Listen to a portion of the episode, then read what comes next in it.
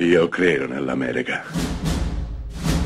Francamente me ne infischio. Io sono tuo padre. Anna Nishimasa. Rimetta a posto la candela. Rosa bella.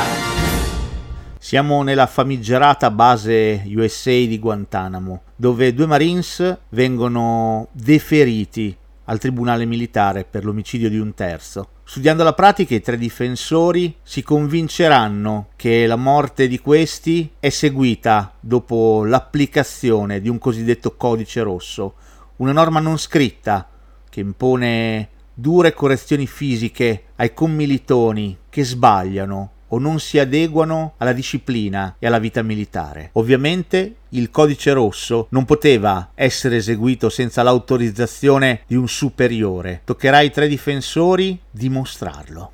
L'avete riconosciuto tutti, questo è un film del 1992 intitolato Codice d'onore, in originale A Few Good Men, diretto da Rob Reiner. Protagonisti Tom Cruise, un meraviglioso Jack Nicholson, Demi Moore, Kevin Bacon, Kevin Pollack e un sacco di altra bravissima gente. Codice d'onore è un film processuale praticamente perfetto, forse grazie soprattutto alla sua sceneggiatura di ferro scritta da Aaron Sorkin.